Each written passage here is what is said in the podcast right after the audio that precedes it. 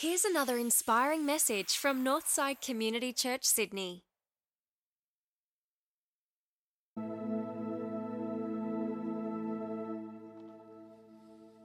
Well, I need help because I'm going to preach. So I'm going to pray. You can pray with me. Say, Jesus, help that man. Looks like he needs a whole lot of it, so I'm going to pray extra hard. Heavenly Father, we just pray for ourselves and pray for myself as we now uh, open your book, your God breathed word, because in it are the words of eternal life, because they contain the words of Jesus. And so we pray to God as we sit under this under these words of Christ that they would have an incredible impact in our lives. So bless us, Heavenly Father. Give us ears to hear, give us hearts to respond, give us hands to do, and lives to show. In Jesus' name. Amen. Well, I presume that God's answered that prayer, and I'll just charge on with the, uh, with the sermon. So, where do we get the help we need when it comes to the issue of faith? When it comes to the issue of faith. Uh, my friends and I, when we were at high school, so it must have stuck with me because that was a while ago, so I do remember this incident. We were going down Mona Vale Road, the big white place known as the Baha'i Temple. How many people have been past it? Yep, we know the Baha'i Temple. I now pass it fairly regularly because my, uh, my daughter and my grandson now live on Mona Vale Road. And so we're coming down from the Central Coast, so we're passing it all the time. When we were in high school, we were going to our local church youth group. Uh, we were kind of, you know, just maybe in year 12 or something like that. And we were going past, and the lights were on. The so we thought, here's a great opportunity. So we were driving along, and some old bomby rattling thing that one of us owned, and we, we turned into the car park, and the place was open. And so we went into the Baha'i temple. We sort of looked at the door like that. The door was open. I don't know what time it was, but it was at night time. And the guy welcomed us in. And we had our own view of faith and Jesus and all those kinds of things. And we said, What do you guys, what do you believe? What do you think? And he said, he said this illustration, and I've remembered ever since. He said, For us in the Baha'i faith, we believe that faith in God is like a mountain and that all the religions go up just different sides of the mountain. They all find their own pathway, but ultimately, even though that one starts here and one starts here, they all meet at the top, which is God. And that was his thinking. He was saying that all religions are equal. They're just different pathways to God. I asked the question this morning is that true? Are all paths equal? Do all paths lead to heaven? Do all roads lead to Rome? Is one of the old sayings. Are all religions equal? Uh, I want to say today that religion and just being religious is not necessarily the answer to finding true faith. So, where do we get the help that we need when it comes to the issue of faith? Today, I want to look at a, person in the Bible. I'm going to read the story. Um, as we look at this man's life, um, he comes to Jesus. He's incredibly religious, incredibly religious. He knows he hasn't got all the answers. So he comes to Jesus and he seeks him out. And he wants the answers that I think he senses he doesn't have. Because I believe this today that I believe that God is looking for relationship over religion, that God is looking for relationship over religion.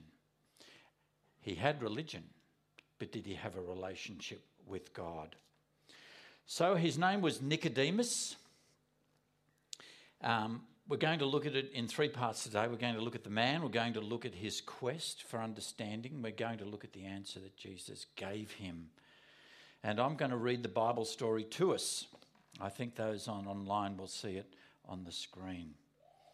So here's the story. I am from John, reading in John's Gospel, chapter 3, and I'm commencing at verse 1, going to go down to the end of verse 15, and I am uh, reading from the New International ver- Version of the Bible.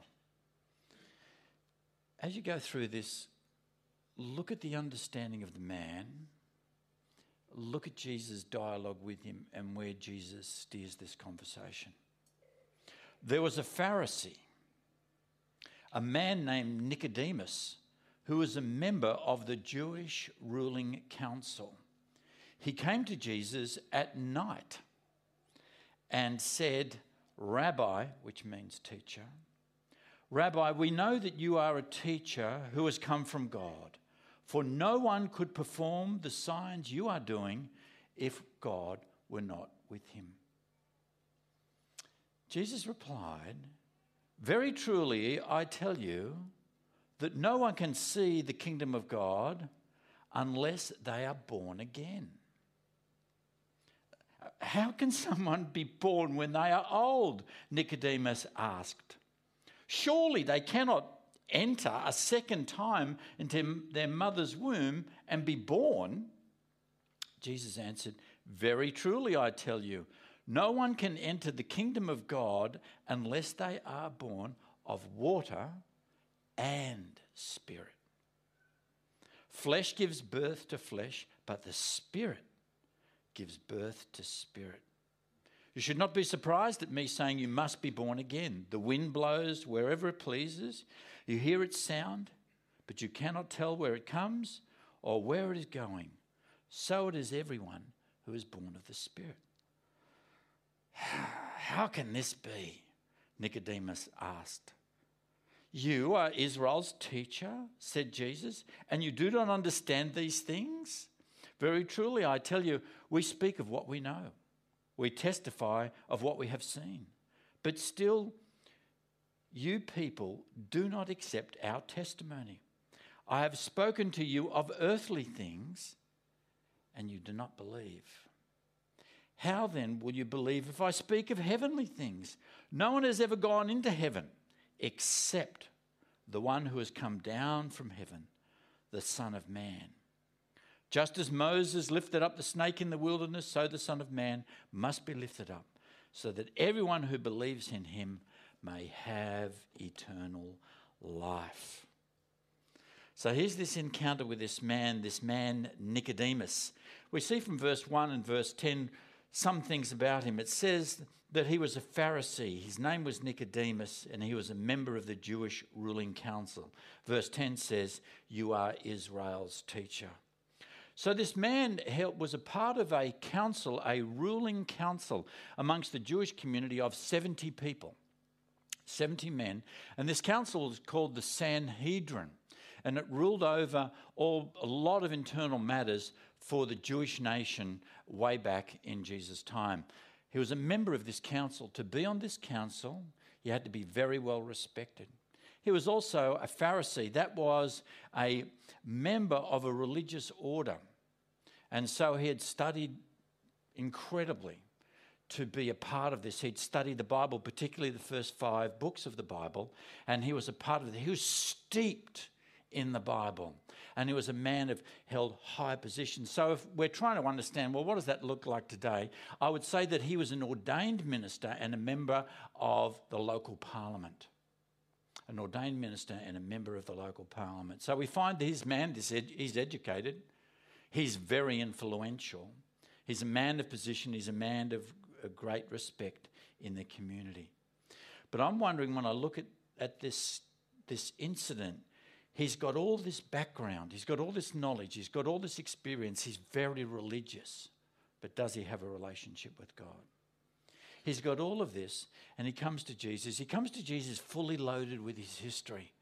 And I ask myself this question Does his personal history, in fact, hinder him from coming into a relationship with God? Friends, we all go through life with our own personal histories. We've all got stuff. We've all got stories. We've all got education. We've all got backgrounds. We've all had experiences. We've all got relationships or had relationships. And we go through life and we come to a journey of faith and trying to find some answers. And we come to those things not as a blank page, we come to the issue of finding faith with a profound sense of we have stuff, we have more baggage than the airport carousel. And so we, we come to these things and we need to try to understand with all the things that I've been through, how does that affect my understanding? Am I closed? Am I opinionated? That's what my wife says about me. I, I say these words to my wife. This is not in the sermon notes. You'll never find it up the back if you're following the script. I say to my wife, in my humble opinion, she said, Those four, word, four words never apply to you. I say, in my humble opinion, she just goes, she, you can just see her eyes roll back and she's going to be shocked by me pontificating about something mostly that I know nothing about. But she says this You say it so confidently that you expect people to believe you. And she says, and sometimes it's a load of nonsense. And so I come to Jesus and my thing, an opinionated person who often speaks nonsense. How do we come to Jesus today? How do you come to the issue of faith? You've come fully loaded, I know that. Are you wounded? Are you offended? Are you opinionated? So here is this man. He comes to Jesus. He is a religious man, basically an ordained minister in the Jewish faith and a member of a very influential parliament. And he comes to Jesus with a quest. Look, he's intrigued by Jesus. Although he's a part of this group, this ruling council, he's intrigued by Jesus. Verse 2 says, He came to Jesus at night. That's interesting. Rabbi, we know that you are a teacher who has come from God, for no one could perform the signs you are doing if God were not with him. Why did he come to Jesus at night? As I did some research on this, um, two possibilities sort of rose up to the top. The first was privacy. If you read anything about the story of Jesus, he's forever got people around him. He's, the crowds press in on him. He does a miracle. He's surrounded by people. Often, Jesus has to get up and get away before dawn or very early just to get some time to himself, just to pray and be with God, his Father. So, Jesus is pressed upon. Plus, he has this group of 12 people uh, around him, his followers. So he's got always got people around him. How would you ever get a time with Jesus for yourself? Nicodemus thinks that the time to get with Jesus is to go at night time. So it's either that or perhaps because he's a member of this, this council, in fact, this is the council that voted for Jesus' death. This is the council. He belongs to this ruling council. This is the council that engineered Christ's crucifixion. They were not pro Jesus. In fact, they hated Jesus. We'll see a little bit about that in a moment when he speaks up for Jesus at the council. So there he is at night, whether it's through privacy or he doesn't want to be criticized. He's intrigued by Jesus. He knows that what Jesus does and what Jesus says needs investigating. He knows that Jesus is performing miracles and signs and speaking great words of truth. So, in this great quest, he was intrigued by Jesus, so he investigated. He, he decided to find out for himself about Jesus. Who told you about Jesus? How do you find about Jesus? Did you come to church? This church welcomes everybody who's on a quest. This church welcomes that you need to belong before you believe and that you need to believe before you're expected to behave. So everyone's welcome to come along and belong and be a part of a community on an exploration of God. And so, how did you find out about Jesus? Last time I was here, I shared um, about my mother finding it out from me, and I found it out from my scripture teacher. And then I found it out from the local youth group leader. And so that's where I found it out about him. How did you find out about Jesus? Did he? Is it through hearsay? Was it about public opinion? Um, have you made your mind up for yourself about Jesus? Or are you still holding an opinion of Jesus that you read somewhere, that you saw online? As we know, online's always very reliable, right? I picked up a person from the airport, and from the time they got in my car to the time they got out, it was about 45 minutes of just weird stuff. He saw it online, therefore it was ultimately true. It had to be true. It was online. Did I have I have I heard about this? Have I heard about that? And I said, No, thankfully. I said, You've clicked on the wrong thing and gone down the rabbit hole. His whole feed has been hijacked by nonsense. And he believes it. Where do we get our opinions? Where do we get our opinions of Jesus from? From a reliable source? I want to ask the question Have you gone directly to the source himself? Have you gone to Jesus? Have you looked in the book? Have you studied the teachings? Have you prayed to Him? Have you asked Him to reveal Himself to you? He knew that the only way He's going to find the answers about his religious quest, he needed a one on one with Jesus. And I want to tell you today, you need to have a one on one with Jesus. You need to seek him out and you need to open up your questions in your life to him and see what he says. So he was intrigued by Jesus. He was in, investigated Jesus and he was influenced by Jesus. Following on from this, following on from this, we see that he's in this convened council, not Jesus' friends, in fact, Jesus' opposition. Over in, if we follow the story through, it's not going to come on the screen, but I don't think, but you can, uh, I'll read it to you. These are the rulers, the Pharisees, and they asked this Nicodemus, who had gone to Jesus earlier, I'm reading from chapter 7, John's Gospel, verse 50. Nicodemus, who had gone to Jesus earlier, who was one of their own number, does our law, he said, condemn a man without first hearing uh, him to find out what, he is, what he's been doing? They replied, Are you from Galilee too? Look into it, and you will find that this prophet does not come out of Galilee. So there he was, Nicodemus, influenced by Jesus, investigating Jesus. He dares to speak up at the membership of this ruling council and says, Shouldn't we at least hear him and find out for ourselves? Bang, they close down. Sometimes, when presented with truth and facts, we can just shut down. They were defensive because they wanted to hold their position of power and influence in the community. They were not interested in the truth. They were not interested in finding what Nicodemus was trying to seek. So influenced was Nicodemus that after this council, who had voted for Jesus to die but didn't have the political power to do it, that's why they took Jesus to the local uh, kings and representatives, to Pontius Pilate and so forth, because they were the ones that had the power to execute. This council did not, because they were a, a colony of people of course, that had been under the rulership of the Romans. So they had to go to the Roman authorities to seek the death penalty, and they did that. They sought the death penalty for Jesus. He was crucified, and after Jesus was crucified, he was wrapped in spices and was buried. And listen to this later, Joseph, a man from Arimathea, asked Pontius Pilate, the governor, for the body of Jesus. Now, Joseph was a disciple of Jesus, but secretly because he feared the Jewish leaders. With Pilate's permission, he came and took the body. He was accompanied by, guess who? He was accompanied by Nicodemus, the man who had earlier visited Jesus at night.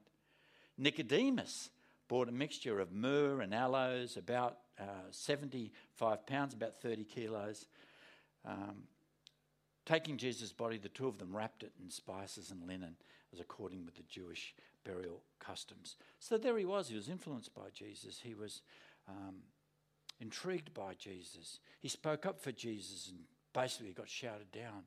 And when Jesus had died, further on, he went with Joseph and sought the body of Jesus. And in fact, the two men took Jesus to a tomb and buried Jesus in that tomb. So he was very much influenced by Jesus. But he was on a quest. He was on a quest for answers. And so the answer we've seen the man, we've seen the quest, now for the answer. He was implicated by Jesus because personal relationship with Jesus is much more than religion. And even being religious was not enough. In Matthew chapter 23, Jesus is criticizing this group of Pharisees. And he says, You know what you are? You are like a cup that is filthy on the inside but clean on the outside. It's just like the coffee cup on my desk, which I've uh, had a coffee here this morning. I tell you, it's nice and clean on the outside. That's what it was like when I pulled it out of the cupboard. But I'm telling you, it's manky on the inside. I will take personal responsibility and wash that thing and put it back. But do not use the cup that's on my thing because it is manky and filthy on the inside. And that's what Jesus is saying. This group of people, like you look good on the outside, you look respectable, you look religious, you are held in high esteem, you are a part of the ruling council, but on the inside you are foul. You're like a whitewashed tomb, but inside you're full of bodies and decay and bones and stench. Because God looks at the heart, He doesn't look at the outside. He doesn't look at the appearance of people. He's not fooled by religious pretense. We can be as religious as we want, and it doesn't necessarily cut any mustard with God. And so Jesus implicates him. He brings him down to the spiritual reality that people need this born again, this brand new birthing in, in, into the family of God. Very truly, I say to you, he said to him, he must be born again. Verse 5 Very truly, I, I tell you, no one can enter the kingdom of God unless they are born of water, physical, normal birth, and the Spirit. To have a spiritual, life changing, experience of God that gives birth to the Spirit. Do not be surprised when I say then, you must be born again. And so Jesus is saying to him, Yes, you have obviously been physically born. Nicodemus takes the bait and says, As ours is possible. You know, I'm even sure our midwife friend would testify that's not physically possible for, you know, to, um, to enter a womb and be born again as a, as a person. So Nicodemus states the obvious, and Jesus said, No, no, no, no, no. It's not about a physical thing, it's about a spiritual thing. We all get born physically, but not every born, person gets born spiritually. And so Jesus invites him. Do you know it's the only way, the only person that Jesus spoke these words to? These are famous words in the Bible. I'm going to read from chapter 3, verse 16 and 17. These are famous words in the Bible. They weren't spoken on the Sermon on the Mount. They weren't given to a crowd of people, they weren't told to his disciples. These words he only gave to Nicodemus. They've been written down and become very famous. Verse 16 says, For God so loved the world that he gave his one and only Son, that whoever believes in him shall not perish, but have eternal life. For God did not send his Son into the world to condemn the world, but to save the world through him. The answer to his religious quest was to believe in Jesus, to come to Jesus, to believe in Jesus, to have that experience. Did he get there? We don't know. Some, some history books say yes, some history books say we just don't know. But we do know this from his story. We can be well respected, we can be well educated, we can be held in high esteem on various committees and places. We can be incredibly religious. We can attend religious meetings all the time and we can be morally good and yet still not have found the answers because the answers are found in a relationship with Jesus. God wants relationship over than over religion. And the way that we get that relationship is we believe and we pray and we ask God to be a vital part of our life. So, where do we get the help we need when it comes to the issue of faith? Well, we get them with Jesus. He's the one that came down from heaven. He's got the answers to heaven, He's got the answers to earth. We know the promise that He has made that whoever believes in Him will have eternal life. Have you made that choice? Have you made that discovery? Have you said, Show me, I want to have that eternal life? I want to have it now and I want to enjoy it forever with you. And of course, he states also in this gospel that he is the way, the truth, and the life. So, when, where do we get the help we need? Well, it's not just in religion per se, it's in a person per se. It's in the person of Jesus. I'm going to pray that that becomes a growing and a deepening and a real experience for us. Uh, Heavenly Father, we thank you for the impressive, powerful, persuasive person of Jesus.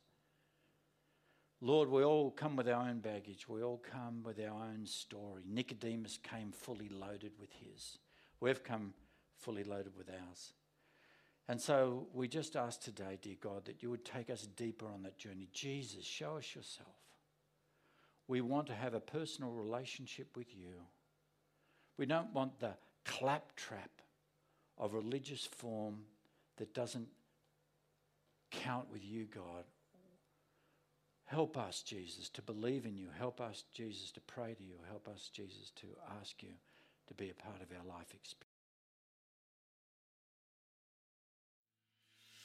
Well, thanks for tuning in. If you'd like to find out more about Northside, visit northsidechurch.org.au.